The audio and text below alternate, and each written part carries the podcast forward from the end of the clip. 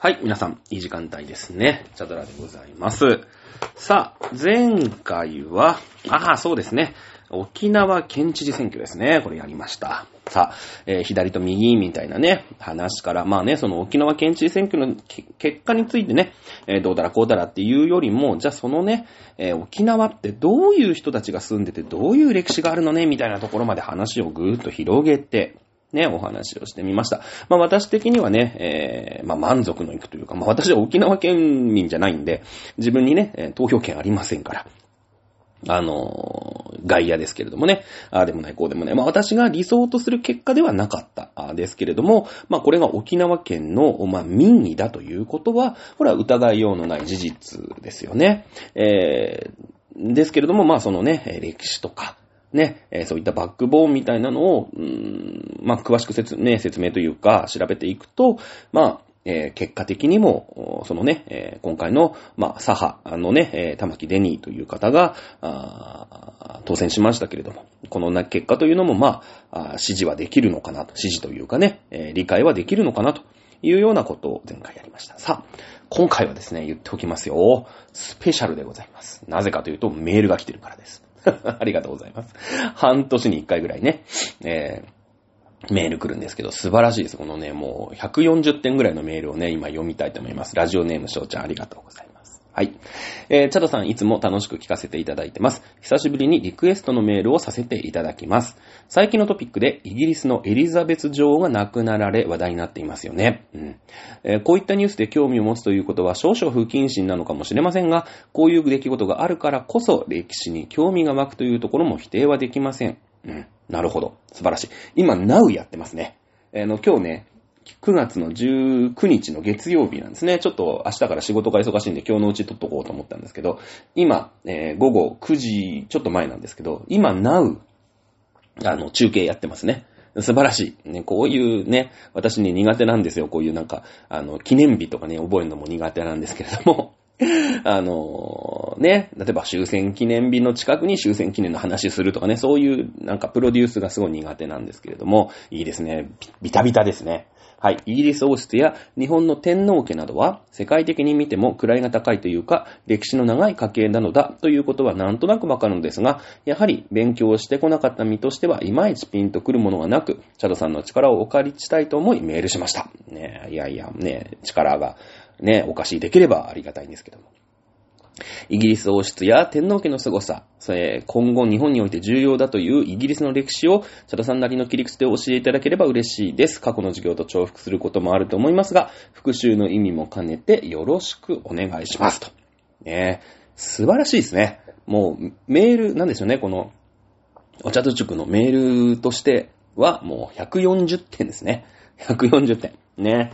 いうことで、まあ一番ね、えー今キャッチーなのかな？イギリス王室というところでですね、えー今日はね、えー講義をしていきたいなと思っておりますがですよ。おりますが、残念なお知らせがございます。とてもじゃないけど、一回じゃ終わりません。とてもじゃないけど。これはもうね、その、なんていうのかな？例えばさ、私たちって日本史って言って、まあ日本の歴史をまあやるじゃないですか。で、そうするとね、縄文時代があって、弥生時代があって、まあ何、飛鳥時代があって、奈良時代があってってずっとまあ続いていくわけなんだけれども、その時にね、ちょいちょい、まあ、こう大陸というか、まあ外国と絡んできますよね。うん。例えばなんか、金印がね、送られましたとかさ、義士は神殿に載ってましたとかさ、ね、遣隋使、遣唐使、まあ何ですか、あと日宋貿易、日民貿易、まあ原稿なんかもあったりして、えー鎖国をやりました、開国しましたとか、まああとはね、戦争とかありますから、まあいろいろね、えー開国した後はいろんな外国と絡んでいくと思いますよ。日英同盟があったり、日露戦争、日清戦争、いろいろありますけれども。ね、基本的にさ、日本のことだけやってりゃいいじゃないですか。ね、えー、なんか織田信長とかさ、まあ織田信長もね、あの、外国と絡んだとか、秀吉がね、なんかキリスト教を禁止したとか、まあいろいろありますけれども、基本、その外国との絡みって、ちょいちょいじゃないですか。ちょいちょい。ね。だと思うんですよ。僕一応日本史やってきたんで、なんとなく、そんなイメージを持つんですけど、このイギリスの歴史ってね、えげつないほど、いろんなやつが絡んでくるんですよ。これだから、まあ、イギリスにね、どういう教育をしてるか、イギリスが中でね、どういう教育になってるかわかりませんけれども、まあ、イギリスにもさ、その、イギリス史っていう時間がまあ、あるとしよう。日本史みたいな感じで。でも、イギリス史だけやってたら、とてもじゃないけど、わけわかんないですよ。おそらく。うん。もうそれほどまでに、その、いわゆるヨーロッパ大陸だったり、いろんなところと絡んで絡んで絡み倒すんですよ。うん。これがイギリスの歴史です。でね、なんでそんなにね、あのほら、一応さ、地理的な、ね、私大好きな地理のさ、感じで言うと、その、ユーラシア大陸の、まあ、東の端っこにペロンっているのが日本、日本でね。で、ユーラシア大陸、まあ、ヨーロッパの脇、一番西の端にペロンってあるのが、同じ島国のさ、イギリスと日本。まあ、なんとなくね、共通点は多いじゃないですか。島国っていうこともあるし。だけど、日本はね、なんかね、まあ、現行ぐらいですよね。まともになんか、海外からさ、攻められた。しかもなんか、ね、えー、海外の王様がさ、日本の王様になったこととかもないじゃないですか。ないですよね。ずっと天皇家ってのはずっといるわけですから。ね、えー、まあ、唯一あそこのタイミングだよね。現行のタイミングで、えー、日本が負けてたら、なんか、チンギス・ハーンとかさ、フビライ・ハーンみたいなやつが、まあ日本のね、まあ全土はなすかなかなか厳しいかもしれないけど、九州ぐらいをね、かすめ取っていった可能性はまあありますけれども、ね、えー、もうそんなのばっかりなんですよ。もう原稿とか、もうな、なんなら、あの、立ち、立ちの悪い原稿みたいなね、もう攻められて征服されましたみたいなのが、イギリスめちゃめちゃあるんですよ。うん。ね。これは、なんでなんだろうと。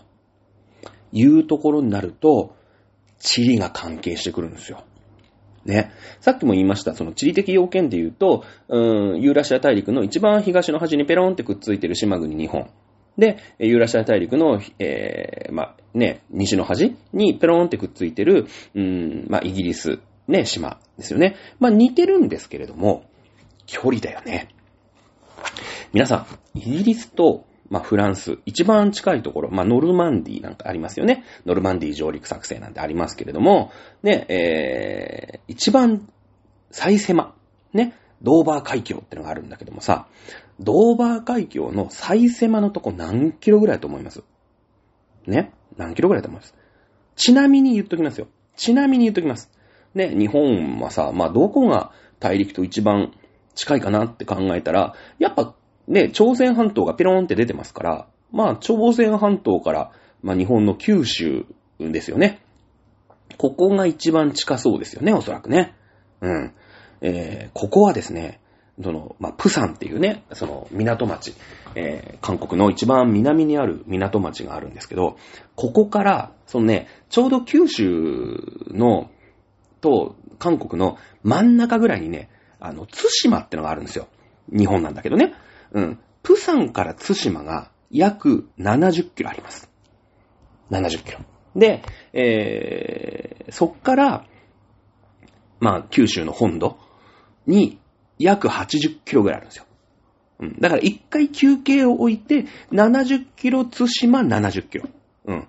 まあ、あと、壱岐っていうね、島があるんだけど、そこ、そこをまあ、無理やり経由するとすると、まあ、津島から壱岐50キロ。で、壱岐から唐津までが28キロ。これ調べました。うん。このぐらいな距離感なんだよね。うん。あともう一個さ、その先島諸島とかさ、ね、台湾与那国、今ほら、なんか問題になってるじゃない？台湾が攻められたらね、今度は与那国島だなんて。台湾与那国は、なんと111キロもあります。うん。ね。それから中国の福建省。ね。えこっから台湾。ここも130キロあるんですね。うん。意外にあるんですよ。意外にあるんですよ。うん。このぐらいです。この、この感じ。この距離感よ。ね、あ、そんぐらい離れてるんだと。で、プサンから唐津だと、まあ、ざっと150キロぐらい離れてるんですよね。うん。あの、韓国の一番ね、朝鮮半島の一番南から九州本土までって、まあ、150キロぐらい離れてる。うん。で、台湾と中国本土も120キロ、130キロぐらい離れてる。で、台湾から与那国島も111キロ平気で離れてるんですよ。ね。うん。まあもちろんね、その上海と九州、うん、唐津ね。えーここ一番狭いんですけど、その下だと800キロ離れてるんですね。800キロ。うん。ね。この距離感、日本ってこのぐらいの、うー距離感で大陸から離れてるっていうのを頭に入れてください。さあ、ドーバー海峡。ね、フランスとイギリスの一番狭いところ、ドーバー海峡って言います。最狭何キロでしょうかというのがクエスチョンなわけですよ。ね。えー、これがですね、調べました。33キロです。30キロなんですよ。ね。ちなみに、ちなみにですよ。これはほら、身近に、身近に落とし込まないと分かりづらいですから、ね。ディズニーランドから横浜港までが30キロです、大体。だからもうディズニーランドから横浜港より、まあ、ちょっと遠いかな、みたいな。ね。うん。ぐらい。だから、市川と、えー、横浜港ぐらいかな。うん、30、34キロとか33キロって言うと。ぐらいよ。この感じね。うん。これがね、大きな違いなんですよ。いけちゃうの。ドーバー海峡って。で、その、まあ今ね、鎌倉殿の13人って大河ドラマでやってますけども、あの、まあごめんね、日本史の話になって申し訳ないんだけれどもさ、その、石橋山の戦いっていうところね、頼朝が、まあ平家に対して挙兵をして、第一戦目、ラウンド1で負けるんですよ。もう大敗。回想です、はっきり言って。ね、ずったぼろに負けて、で、お供の者本当に数人と一緒にね、うーんと、まあその、熱海とか、小田原とか、あの辺の港から、その、千葉のね、立山とかさ、あっちの方に逃げるんですよ。逃げ、逃げるの。もうやられちゃうから。で、もともとほら、あの、伊豆のね、えー、ニラ山っていうところにこう、流されてたでしょ？伊豆に流されてたんだけど、そこでこう、行くぞって言って戦いに行ったんだけど、この石橋山の戦いっつって、まあ、熱海ぐらいでやられちゃうんだよね。でも、さ、そのままいたらもう、ね、残党狩りとかされて殺されるだけだから、逃げるぞって言って、船をね、あの、チャーターして、まあ、勝手にパッ、パクって、えー、立山まで一緒に漕いでね、なんかお付きのもの、ほんと10人ぐらいのお付きのもので、そのちっちゃい小舟をわーって漕いで逃げるんですよ。ね。で、立山まで逃げられちゃうの。手漕ぎよ手漕ぎのボートよ。うん。手漕ぎのボートってか船ね。うん、船で。で、そ、そんなレベルよ。はっきり言って。東京湾の横断なんて。ね。だって、アクアラインが、海のところがだいたい20キロぐらいだからね。うん、だいたい。うん。えー、ですから、そのぐらいの近さなの。その、イギリスとフランスって。これがめちゃめちゃ関係してくるというか、もうね、いけちゃうんだよね。ドーバー海峡って、昔なんか、テレビ番組とかで、なんかほら、うっちゃんなんちゃんが泳いで渡りましょうみたいな番組覚えてる人いるかな？もう多分30年ぐらい前の話だから、知らない人いっぱいいると思うんだけど、なんかドーバー海峡を泳いで渡りましょうみたいな。ね？あの、テレビの企画で頑張ったら、みんなでなんかリレーとかしたら泳げますよみたいな、そんな距離なの。で、泳げるのにはもう一個理由があって、その、例えば、プサン、ね、えー朝鮮半島の一番南から対馬に渡ってくるときもそうだし、えー台湾から与那国島に渡るときもそうだし、あの、そこってね、この黒潮って言ってめちゃめちゃ強い、もう世界でも有数の強い海流がこう、あるんだよね。強い海流がそこ通ってんの。だから、普通に泳いだりとか、手漕ぎの船ぐらいだったら、まあ流されちゃうの。全然。だからこう、頑張れないの。まあ、そういうところを来ようとした、ね、えー、不備来犯はバカだっていう話なんだけれども、なんだけども、ね、えー、ドーバー海峡は、その、お、その、でかい海流ないんですよ。北大西洋海流っていうのが一応ヨーロッパの方にはあるんだけど、そのもう全然イギリスの左側っていうんですか？地図で言うと。西側をもう上がってっちゃうから、そのドーバー海峡の方ね、イギリスのその、イギリスの本島ね、グレートブリテン島の右側の島の、右側には海流あんま強くないの。だから、人力で泳いで行けちゃうぐらいの距離なんですよ。これがね、その、イギリスと日本、あの、まあ、ユーラシア大陸の端と端についている、島国というね、地理的な要件は、そんなに変わらないのにもかかわらず、えーこの二つの国の運命を大きく変えることになるわけなんですね。なるわけなんですよ。うん。えーということを、まず地理的要件を、まあね、あのー地理的要件とか気候とかね、いろいろ喋りたいことはあるんですけど、まあ気候とかはね、えー文化のところで喋っていければなと思っております。さあ、イギリス王室だったよね。イギリス。そもそもね、イギリスって何と？いう話になってくるわけ。イギリスって皆さん英語で書けます？イギリスって。私たちあの国、ね、エリザベスが、エリザベス女王様が治めている国のことを私たちイギリスって言いますよね。イギリスって。イギリスって英語で書けますか？書けないでしょ？ね。そもそもね、イギリス、あの国のことをイギリスなんて呼んでる国はないんですよ。まあ、ないというか、な、あの国のことはイギリスって言っちゃいけないみたいなね、風潮すらあるんですよ。実は、このイギリスという、私たちがイギリスと言っている国は、イングランド、ウェールズ、スコットランド、そして北アイルランドっていう、この4つの国というかね、えー、まあ4つの地域、まあよ国と言ってもいいでしょう。4つの国の連合体なんですね。正確には、グレートブリテン、及び北部アイルランド連合王国、ね、 United Kingdom of Great Britain Northern Ireland っていうのが、あ正しいというかね、正式な呼び方なんですよ。だから UK なんてよく言ったりしますよね。 United Kingdom。まあ、 United Kingdom of Great Britain and ね、えー Northern Ireland だから、あの、まあ、 United Kingdom でもいいのかな一応ね。UK なんていう風に。だから、あまあ、イギリスに住んでる人はね、えー割とその、全体を指すときは、えー UK、 United Kingdom にす、私たちの国は UK ですって言うだろうし。で、その出身地を言うときは、いやいや、ウェールズです。いやいや、イングランドです。いやいや、スコットランドなんです。いやいや、あの、北アイルランドの出身です。っていう風に言って、あ、私はイギリスから来ました。っていう風には、あんまり言わないんだよね。言わない。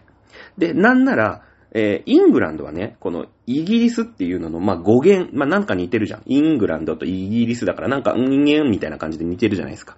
まあ、実は、あの、イングランドのことを、イングランドってのはその、そのね、4つのその地域の中で一番、まあ、偉いというか、一番偉いんだよね。一番やっぱ、栄えてるのがイングランドなんだけれども、ロンドンとかあってね。で、この、オランダ語でね、イングランドのこと、その、一つの地域を表すイングランドのことを、エングレスって言うんだって、オランダ語で。で、幕末にね、ほら、江戸時代ってさ、鎖国してて、日本はさ、その、オランダとしか付き合ってなかったじゃないですか。ね。まあ、朝鮮とか、えー、民とかは別としてね、オランダしか、その、お蘭学なんてさ、オランダとしかやりとりがなかったの、鎖国してるから。だからもう、ヨーロッパの情報って全部オランダ頼みなんですよ。ね。なので、まあどうやらその、イングランドっていうそのイギリスの中の一地域のことを、えー、オランダではエングレスって言ってたのを、まあそれをなんか略略してエゲレス、エゲレスなんですね。よくなんか坂本龍馬がさ、なんかエゲレスの船が、みたいな話、たまになんかあるじゃないですか。ね。インエングレスっていうのが、まあエゲレスってなって、で、それを英語に、英語とか日本語にするときに、漢字にするときにね、あの、今の A、ひ、ひでっていう字ね、A っていうのに、基地。で、利益の利。ね。これで、エゲレスっていう風に、まあ、読ませたわけよ。ほら、フランスがさ、仏っていう字に、まあ、蘭は蘭、蘭学の蘭ね。あの、一一蘭の蘭みたいなやつでしょで、西って書いてフランスって読読ませたりするじゃない？なんかそういう当て字で。で、これの、えー、イギリス版ね、そのイングランドっていう一地域なんだけど、これを全体的だっていう風に捉えてしまって、えーまあ今ね、その日本では、あもともとそのイングランドを指すエゲレスっていうのが、えー今の、なんていうのかな、 United Kingdom の全体を指す言葉として定着をしてしまったということになるんですね。だから、あんまりね、うかつにイギリス、イギリス、それはまあ、その4つのね、イングランド、ウェールズ、スコットランド、北アイルランドの中で、まあ一番番を張ってるのはイングランドなんだけれども、うん、やっぱウェールズとか、スコットランドとか、北アイルランドの人から見ると、いやいやいやいや、イギリスとかね、エゲレスってのはこれイングランドを指す言葉なんだよと。ね。だからまああれですよね。えー、日本をなんか指して本州って言ってるみたいなもんですよ。いやいやね、日本のことをね、今日本って言えばさ、まあ、北海道もね、本州も、四国も九州も沖縄も全部含めて日本でいいんですけれども、ね、なんかまかり間違ってね、どっかの翻訳本が、どっかの国の翻訳本が間違えちゃって、本州っていう風に日本のことを呼び出したら、ね、ああなたは本州から来たんですねって、いやいや違います。私四国から来ましたと。ね、私九州の人間ですと。いやいや、私北海道ですよって。ね、本州みたいな、そんなイメージよ。うん。日本の中で言うと。ね。で、そのやっぱイングランド、ウェールズ、スコットランド、北アイルランドがさ、まあまあ例えば、イングランドはその、もともとね、その親玉だからいいとして、ウェールズ、スコットランド、アイルランドが、北アイルランドが、イングランドに対してすげえリスペクトをしてて、ね、まあまあイングランドって呼ばれても、まああいつらね、あれやし、俺たちの代表やし、まあええわいと。ね、えー、言ってくれりゃいいんですけど、そんなことない。これはもう歴史的に見ても、ウェールズとスコットランドと北アイルランドってのはもうそれぞれがイングランドとまあまあ仲悪いの。仲悪いの。いや、今一緒なんだよ。今一緒でその一つの United Kingdom っていうね、UK。まあ、いわゆる私たちが言うイギリスっていう国で一個なんだけど、俺たちはウェールズだぜ。俺たちはスコットランドなんだぜ。俺たちは北アイルランドなんだぜって、いう風に思ってんの。ね。で、まあそれが証拠にってのも変だけど、サッカーは、その、イギリス代表で出ないんですよ。うん。イングランド代表、その、ワールドカップね。ワールドカップね。あの、オリンピックはイギリス代表で出るんですけど、えー、ワールドカップはイングランド代表、ウェールズ代表、スコットランド代表、北アイルランド代表とかで出るんですよ。あれ？違ったっけ？オリンピックも違うかな？もしかしたら。ごめん。えー、FIFA が仕切ってるから、どっちかわかんない。うん。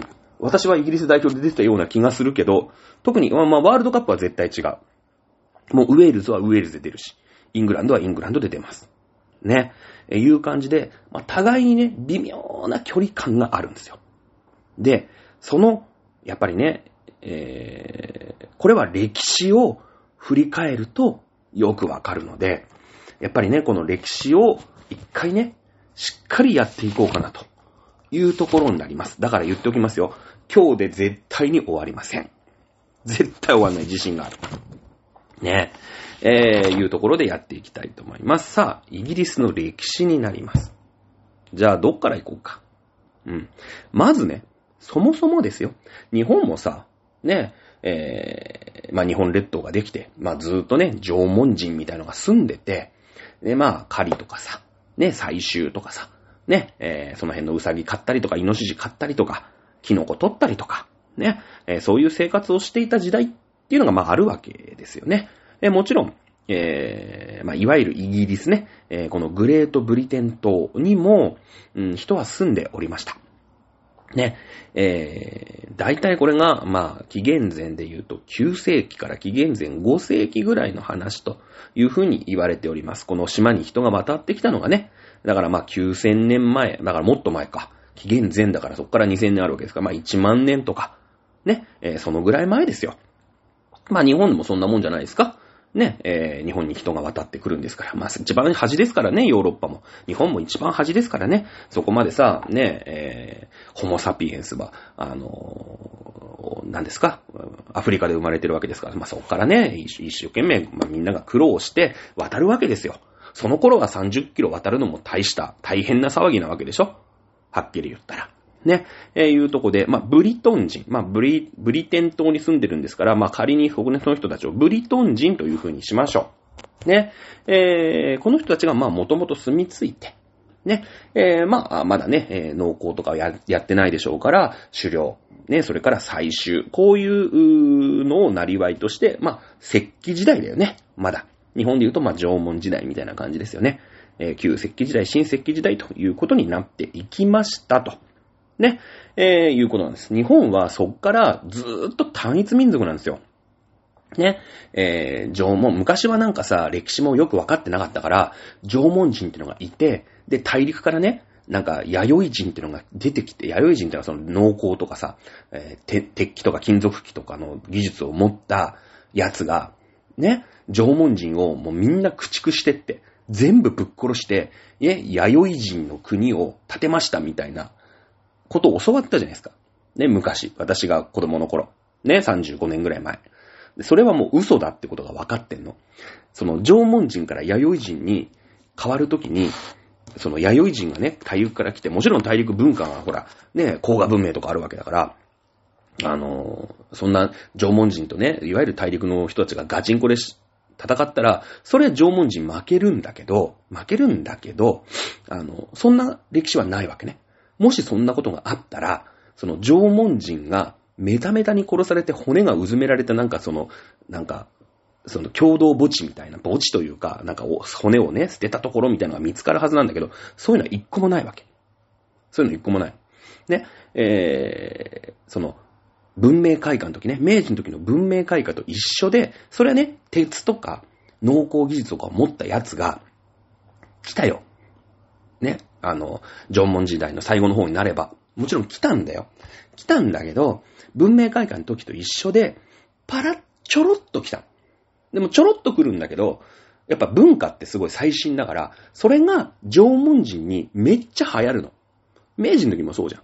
ね、それは確かに開国しました。外人が日本に来るようになりました。だけど、その外人が、ね、アメリカ人がペリーが開国してくれっつって、外国人来るんだけど、外国人がちょろっと来てくるじゃん。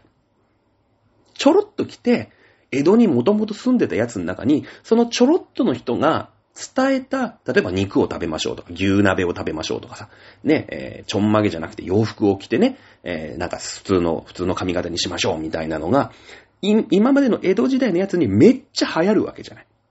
文明開化ってそうだよね。ね。だけど、私たちが今習ってるさ、その、縄文と弥生の昔の歴史っていうのは、ね、えー、文明開化しました。アメリカ人が日本人を根絶やしにして、アメリカ人の国が起きましたっていう風に習ってたじゃない、昔は。あの、縄文と弥生のことについてはね。違うんですよ。ね。弥生人がパラちょろっと来て、そいつらが農耕とか鉄器のつか、ね、作り方とか青銅器の作り方を教えたら、それが縄文人にめっちゃ流行った。ね。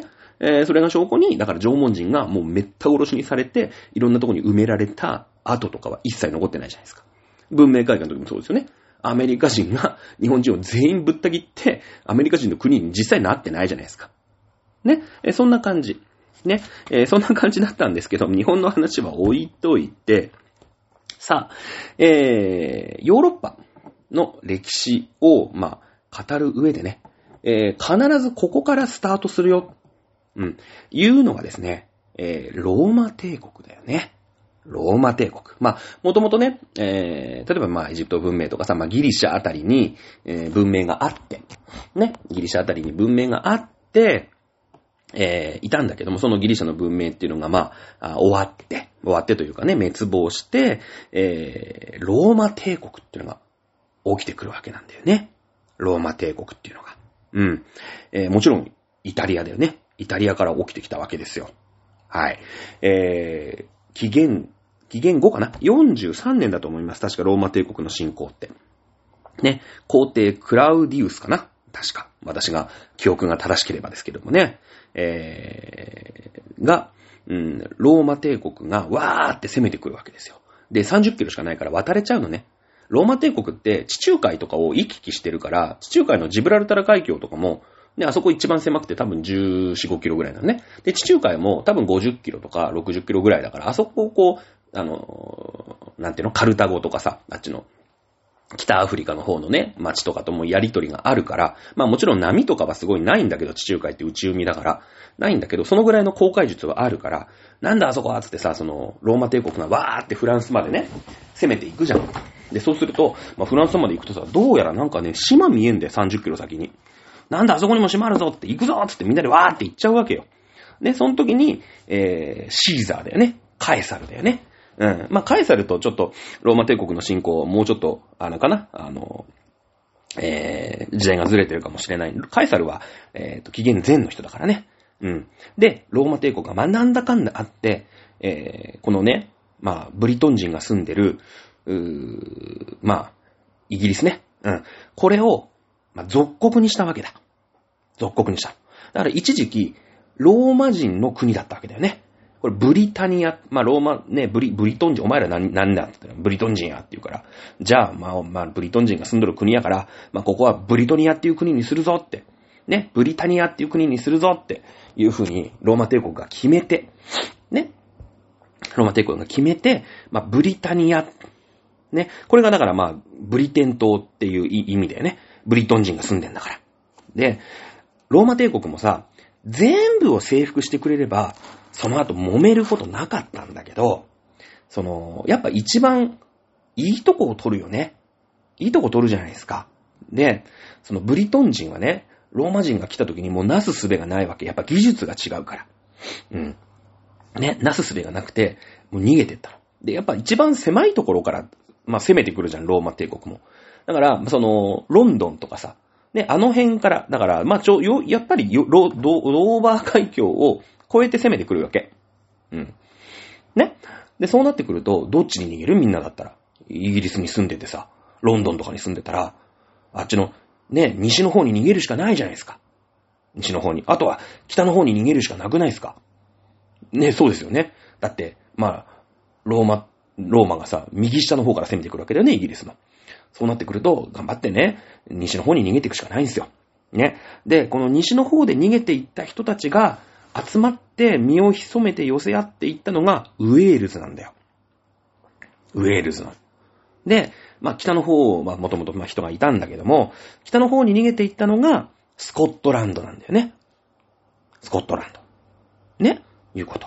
で、まあ、ローマ帝国はさ、とりあえず、まあ、ウェールズって言ってね、その西の方に逃げて、あんなとこなんもないだろうと。ほっとけほっとけっつって。うん。ね、もう好きにさせろと。俺たちはなんかもともとさ、その文化がやっぱ発展をしてるわけだよね。ロンドンとかあっちの方が。今で言うね、みその、攻められやすいところよ。やっぱ大陸との交易があるからさ、やっぱ文化とかもあるじゃない。ね、北とか西とかってもう辺境の地だから、もうなんもないわけ。な、だって、ね、えー、トラックがあるわけでもないしさ、電車が通ってるわけでもないじゃない。紀元前何年の話よ。で、ローマ帝国も全部を制圧すればよかったんだけど、その逃げてったやつ、北と西に逃げてったやつはほっとけっつって。ね。で、スコットランドは征服しなかったで、ウェールズの上、あっちの方ね、西の方に逃げてったやつもほっといたの。うん。それが、そもそもこのイギリスの混乱の始まりなんだけどね。で、その北の方に逃げてったらさ、やっぱ北まで追い、追いを、ね、追いかけて、やっつけてもいいんだけど、やっぱ寒いじゃん。むっちゃ。ね。で、これは後で文化とか気候のところで喋ろうと思ったんだけど、イギリスってさ、まあなんか、そんな寒いイメージないよね。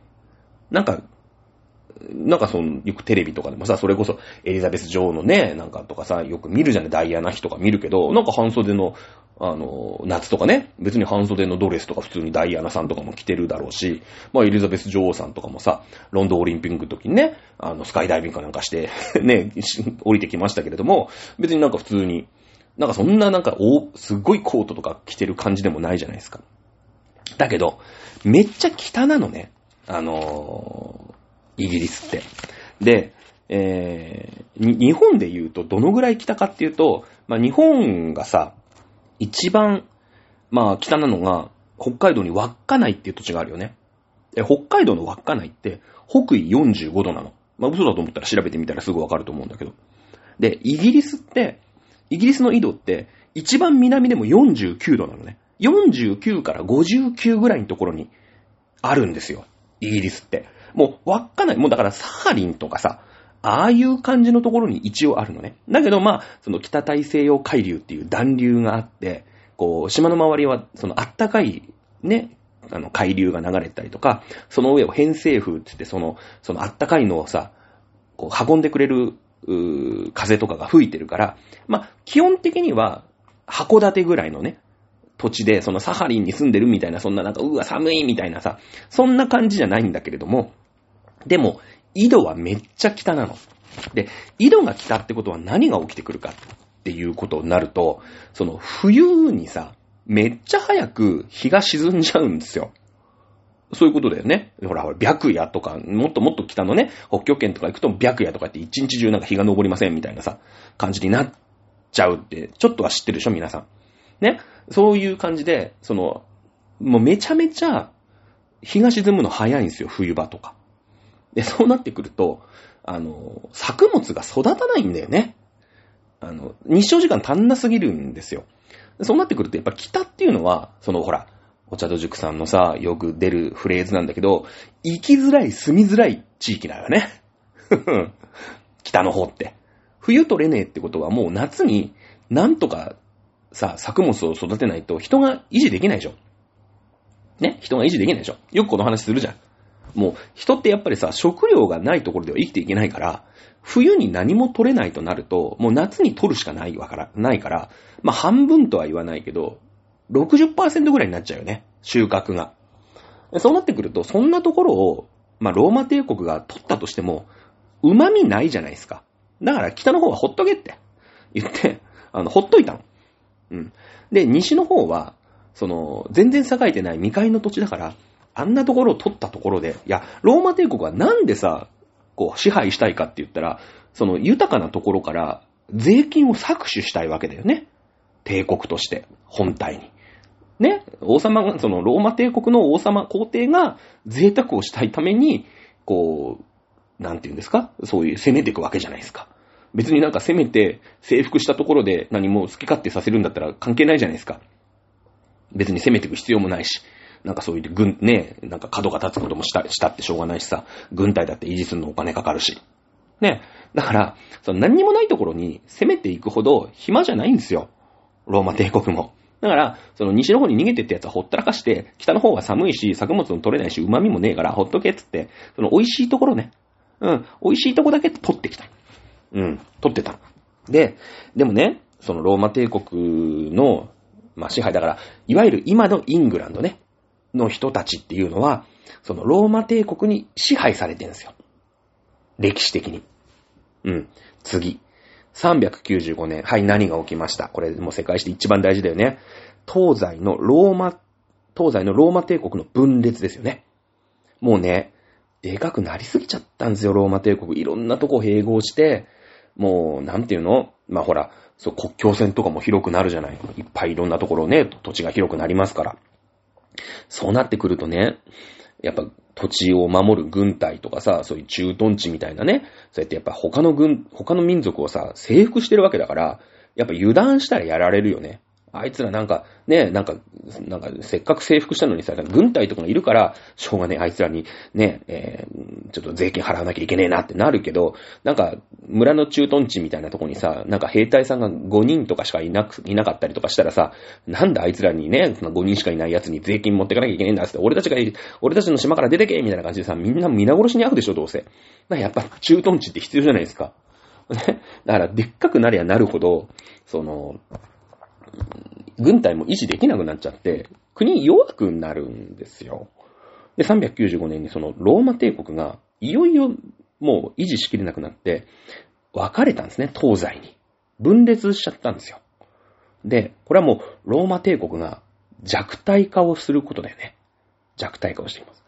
えー、このイギリス、まあね、えー、っと、ブリタニアのね、ローマ帝国の属州、ブリタニア、まあ今のイングランドのところですけども、これは西ローマ帝国、まあもちろんそうだよね。イギリスってのは一番、あの、ヨーロッパの西端ですから、西ローマ帝国に、まあ属することになるんだけれども、そんな分かれるぐらい、あの、弱体化してしまったので、えー、ローマ帝国はね、あの諦めるんですよ。その、いいよ。あんあんな離島ほっとけっつって。うん、ちょっとこう、こじんまりやろうぜって。ね、ローマで楽しくやろうぜみたいな 感じになるの。で、その、いわゆる今のヨーロッパね、その、イタリア以外のヨーロッパも、なんか、うっ放棄して、帰っちゃうんですよ。ね、俺たちはやっぱりローマがいいよねって。うん、言って、イタリアに帰っちゃうの。ね。そうするとさ、イギリスのその支配されてたブリタニアね、帝国というか、えー、まあ、いわゆるイングランド悪、フランス悪、えー、スペイン悪、ポルトガル悪、ドイツ悪、こう、飽きますよね。そうするとね、そこに、これ、ね、だいたい5世紀、4世紀ぐらいの話になるんだけど、ゲルマン民族の大移動。習ったよね。なんか習ったよね。もうローマ帝国がそこ維持できないもんですから、その今度ね、ゲルマン民族って言って、まあ、いろんな民族がいるの。その、アングロ人とか、なんかサクソン人、ザクソン人とかね。いろんな、まあそれを二つ合わせてアングロサクソンって言うんだ、今でも言うじゃない？いろんなところの人たちが、今度、その、郷土って言って、まあ、奮族って言うんだけど、あのー、そうね、5世紀の、うーん、モンゴル帝国みたいなやつがいるんだよ。やっぱ。ね、モンゴル帝国はほら、12世紀とか13世紀とか、そのぐらいでしょ？ね、えー、なんだけど、その、5世紀にも、奮族っていうその、ね、モンゴル帝国エピソード0みたいなやつがいるんだよ。やっぱ。凶暴なやつが。馬乗った凶暴なやつがいるの、やっぱ。いきなりモンゴル帝国ができたわけじゃないんですよ。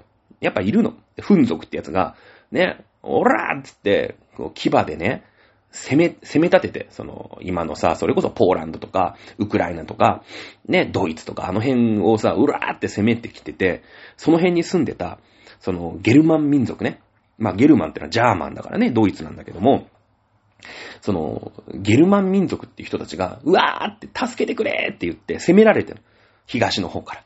で、そこちょうどね、ローマ帝国が支配をしなかった土地じゃないですか。あんだあそこにいい土地がいっぱいあるぞつって、俺たちはあそこに逃げるぞわーって言って、ゲルマン民族が大移動してくる。これゲルマン民族の大移動って習うよね、歴史でね、絶対ね。うん。これだから、そのゲルマンの人から見れば、その、奮族ってね、その強度に追われて、えー、に、逃げる、ね、移動するっていうんだけど、これはフランスとかの人に比べしてみれば、大移動でも何でもないの。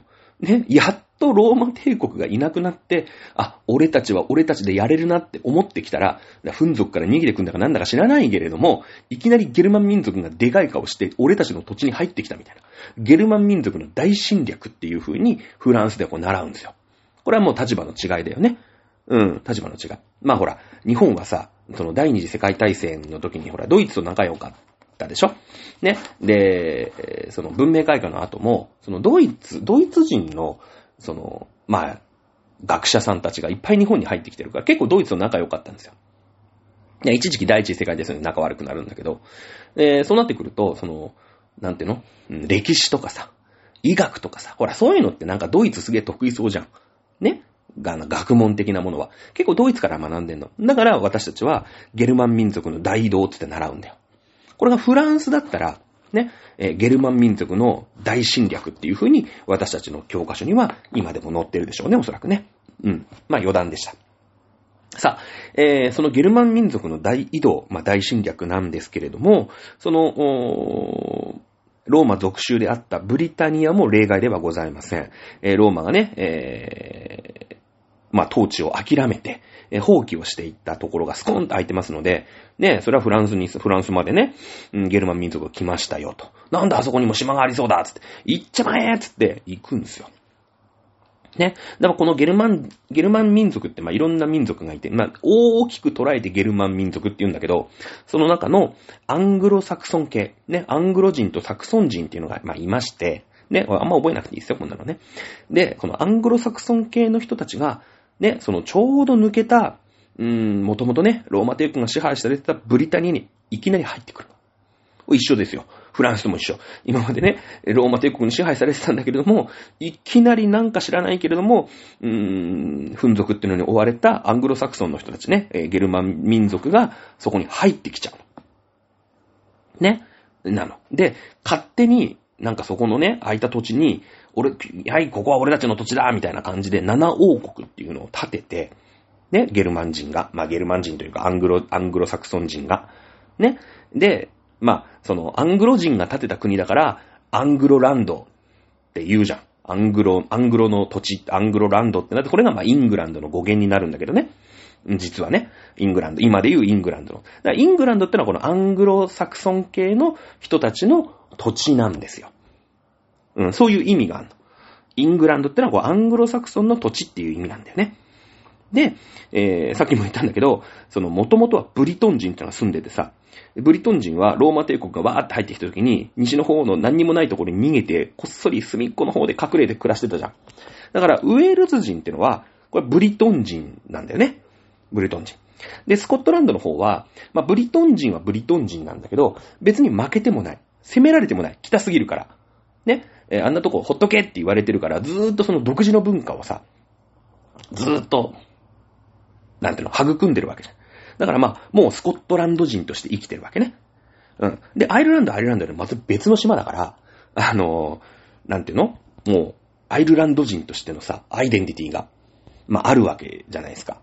ね。なので、その、あなたたちは、ね、えー、イギリス、つまりイングランドですよっていうふうに言うと、このウェールズの人は、いやいや違いますと。ね。あいつらは、後からね、ローマ帝国がいなくなった後に勝手に入ってきた奴が、イングランドとか行ってのさばってますけど、いやいや、私たちとはルーツが違うんですよと。ね。これはスコットランド人もそうですよ。私たちはずーっと北でね、えー、さ、貧しいかもしんない。日照時間も少ないから、あまり作物も取れない。そんな中頑張って生きてきたスコットランド人としての誇りがあるんだ。ね。やっぱ寒いですから。やっぱ寒いからさ、ね、えー、冬ね、お酒を飲まないと胃が凍っちゃうんですよ。で、そこで生まれたのが、スコットランドで生まれたのが、スコッチでしょそうだよね。ロシアで生まれたのが、ウォッカ？ですよね。あの、寒いところではね、きつい酒が好まれるんですよ。あの、胃が凍っちゃいますから。ね、あの、その辺で寝てると。ね、えー、いうことですよね。で、アイルランドはもう、もうそもそも島が違いますから。で、これアイルランドがイギリスの一部になるってのはもうちょっと後の話になっていくわけです。この辺分かっていただけたかな？なんとなく分かっていただけた？だからね、簡単にね、 English って言っちゃいけないんですよ。うん。ね、イギリスって言っちゃいけないんです。あの人たちのことを。まあ、もちろんイングランドに住んでる人は構いませんよ。アングロサクソン系の人が入ってきました、イングランド。まあ、アングロ人の国、アングロランドからイングランドになりましたから、アングロランドからの、ね、祖先がずっとアングロランドに住んでました、イングランドですね。って言ったら、ああ、I'm English って言うかもしれない。うん。まあ、イギリス気をつけた方がいいですね。だからイギリスって言っちゃいけないですよね。UK の人を扱うときは注意した方がいいですね。はい。いうことなんですよ。だからね、その、ウェールズはウェールズで、その、負けてさ、逃げてったみたいなね、歴史があるわけよ。ね。で、いつか、そんななんかさ、ね、そのローマ人にしても、ローマ帝国にしても、アングロサクソンに来ても、よそもんやんけと、そもそもと。ね。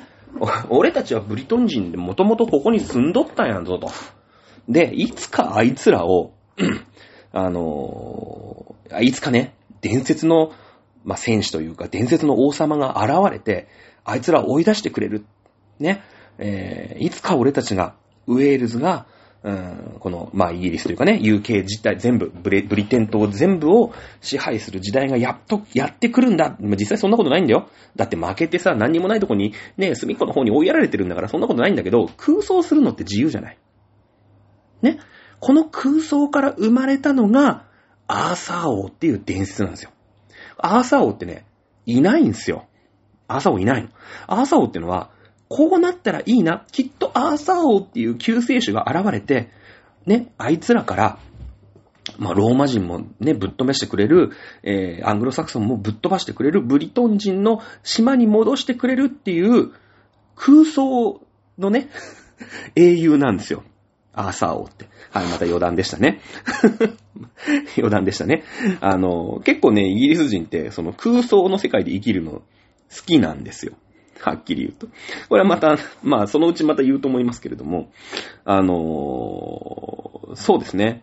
えー、まあ、ずーっと後ね、ずーっと後に、そのイギリスで大流行するね、えー、シェイクスピアっていう、まあ、作家さんがいるんですけれども、これマクベスね、もうよく言いますよね。シェイクスピアのマクベスって大傑作だと。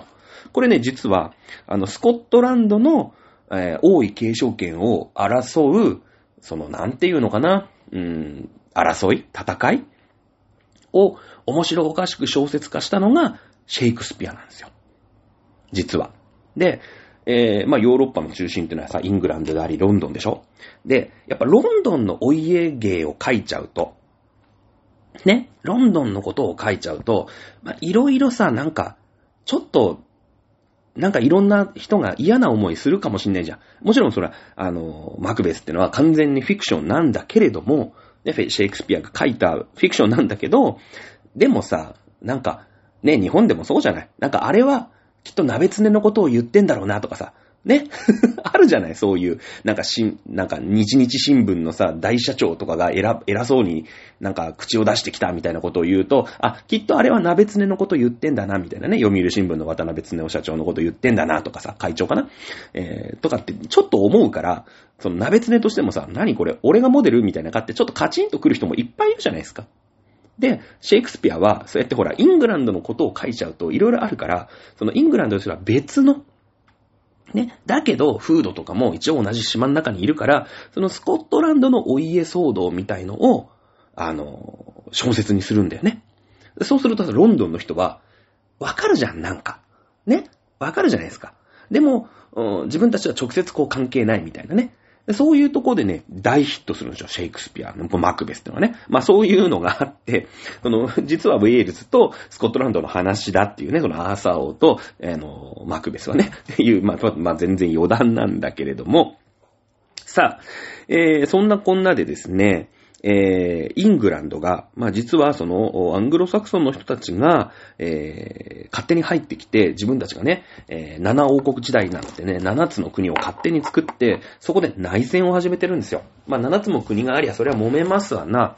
ね、えー、アングロサクソン人同士でガチャガチャ内戦を始めるんですね。まあそれが統一されるんですけれども、それが統一されて、えー、イングランドというね、まああの、まあ、アングロサクソン系の国が、まあ、できましたと。ね。その頃はまだイングランドって呼ばれてないんだけどもね。うん。えー、はい。ということです。で、スカの間の、まあそれはそれでね、逃げ帰、逃げてったウェールズのやつ、だから北に引きこもってるスコットランドの人、ね、それからまあアイルランドはアイルランドで別の島、で、えー、やっと内戦が終わったと。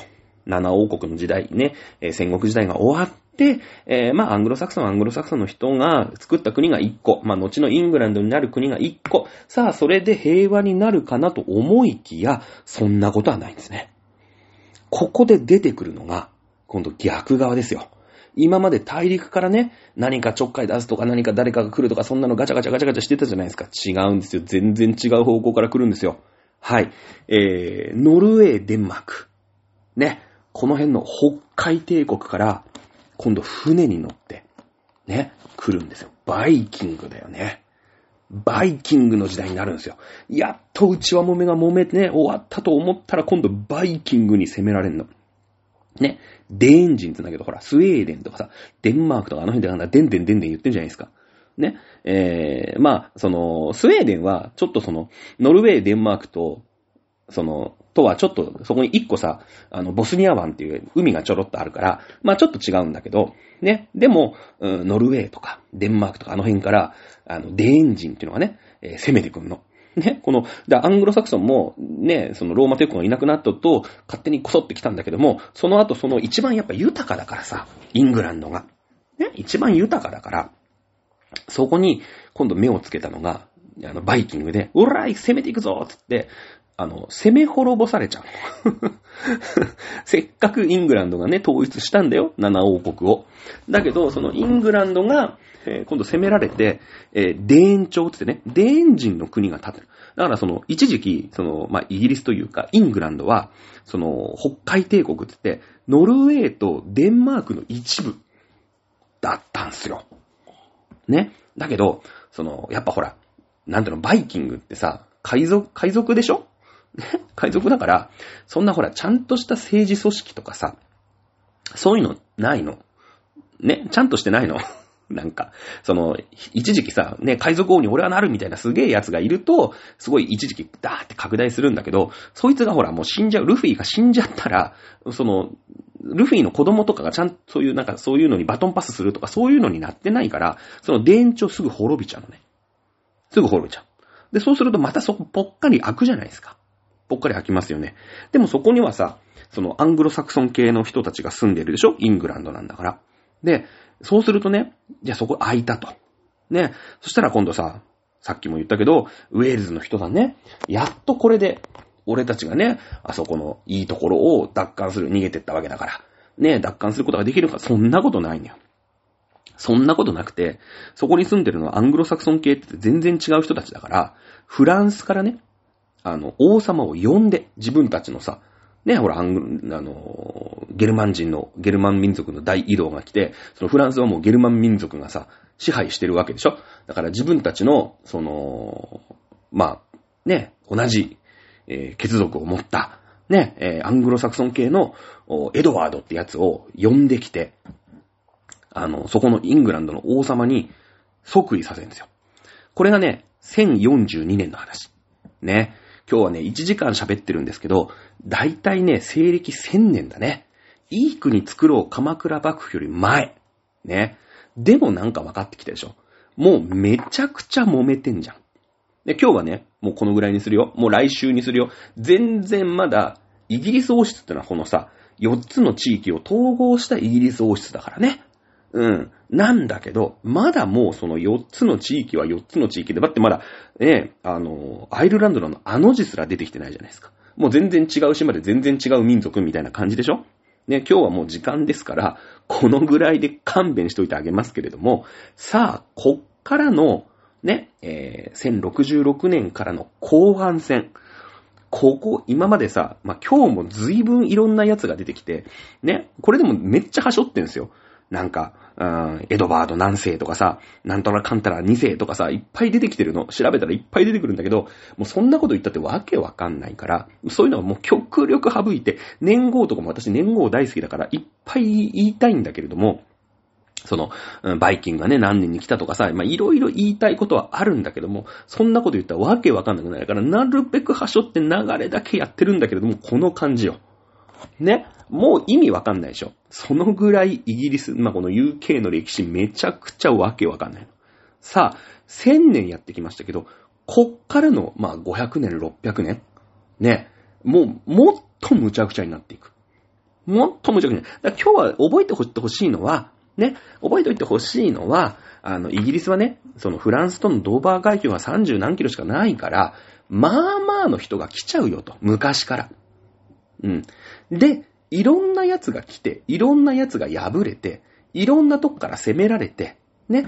で、もうその、引きこもっ、北に引きこもったやつ、西にね、逃げてったやつ、違う島のやつ、それから、勝手にね、ローマの後、あの、支配、ローマの後の空き地に、えー、こっそり入ってきたアングロサクソン系のね、えー、イングランドっていう国、ね、この4つがあって、あんまり仲良くないんだよと。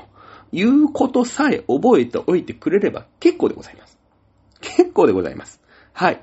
えー、来週はですね、このバイキングがいなくなった後、ね、えー、まあ、ノルマンコンケストって言うんだけれども、フランスから王様を迎えて、まあ、やっとここでね、えー、なんかその、イングランドというところが、まあ、王様、王権らしいものが、やっと出てきたよ。ね、今までほら、なんとか王、なんとか王ってあんま言ってないじゃないですか。あんまなんかそのふわっとしてるんですよ。なんとなく。まあもちろんね、その5個、5個16国は中国だ。えー、7王国が統一しましたとかは出てくるんだけれども、こっからイングランドはなんとか王政みたいなものがやるかなって言うんだけど、ね。残念ながらフランスとすごい関係のある王様を迎えてしまった。もちろんね、同じ、えー、民族ですから。それが運の月なんだよね。それが運の月。さあ、こっから血みどろの戦いが行われる、ね、えー、まあ、イギリスというか、グレートブリテンというか、ね、UK というか、これ、次回やります。多分、イギリス王室までつく、ね、行くのはね、2週後かな。ということで、えー、結構なボリュームになっているかもしれないイギリス編第1話終了でございます。ということで、えー、次回、またイギリス編で、えー、何ですか？お付き合いくださいませ。はい。ということで、また来週お楽しみください。それでは、さよなら。